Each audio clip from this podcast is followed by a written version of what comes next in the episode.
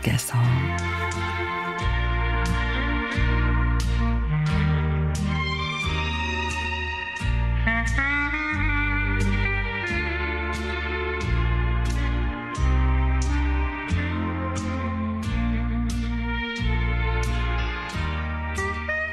요양보호사 일을 하고 있습니다.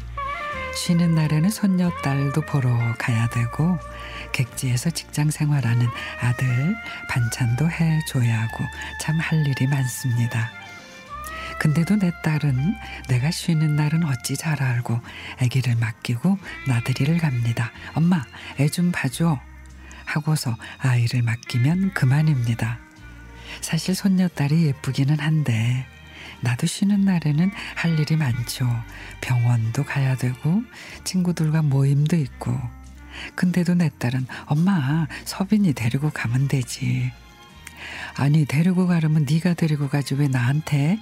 라고 말을 하려다가도 그래 너도 애기 보느라 힘들고 외출도 하고 싶겠지 싶어서 내가 좀 힘들어도 그냥 참고 아기를 업고 반찬도 만들고 모임에도 가는데 우리 서빈이가 순해서 그래도 잘 울지 않아 그나마 다행입니다.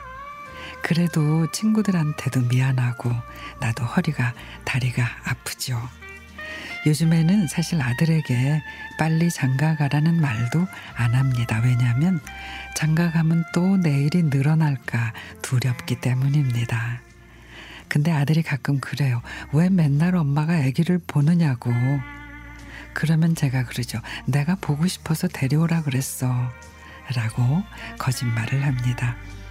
흔히 친구들이 자식들이 손자들 데리고 올 때 반갑고 갈 때는 더 반갑다고 하는데 요즘은 내가 그런 마음이 없지도 않습니다. 하지만 아무리 아프고 고달파도 내 딸과 내 아들과 내 손녀를 위해서 희생하는 엄마와 할머니가 되려고요.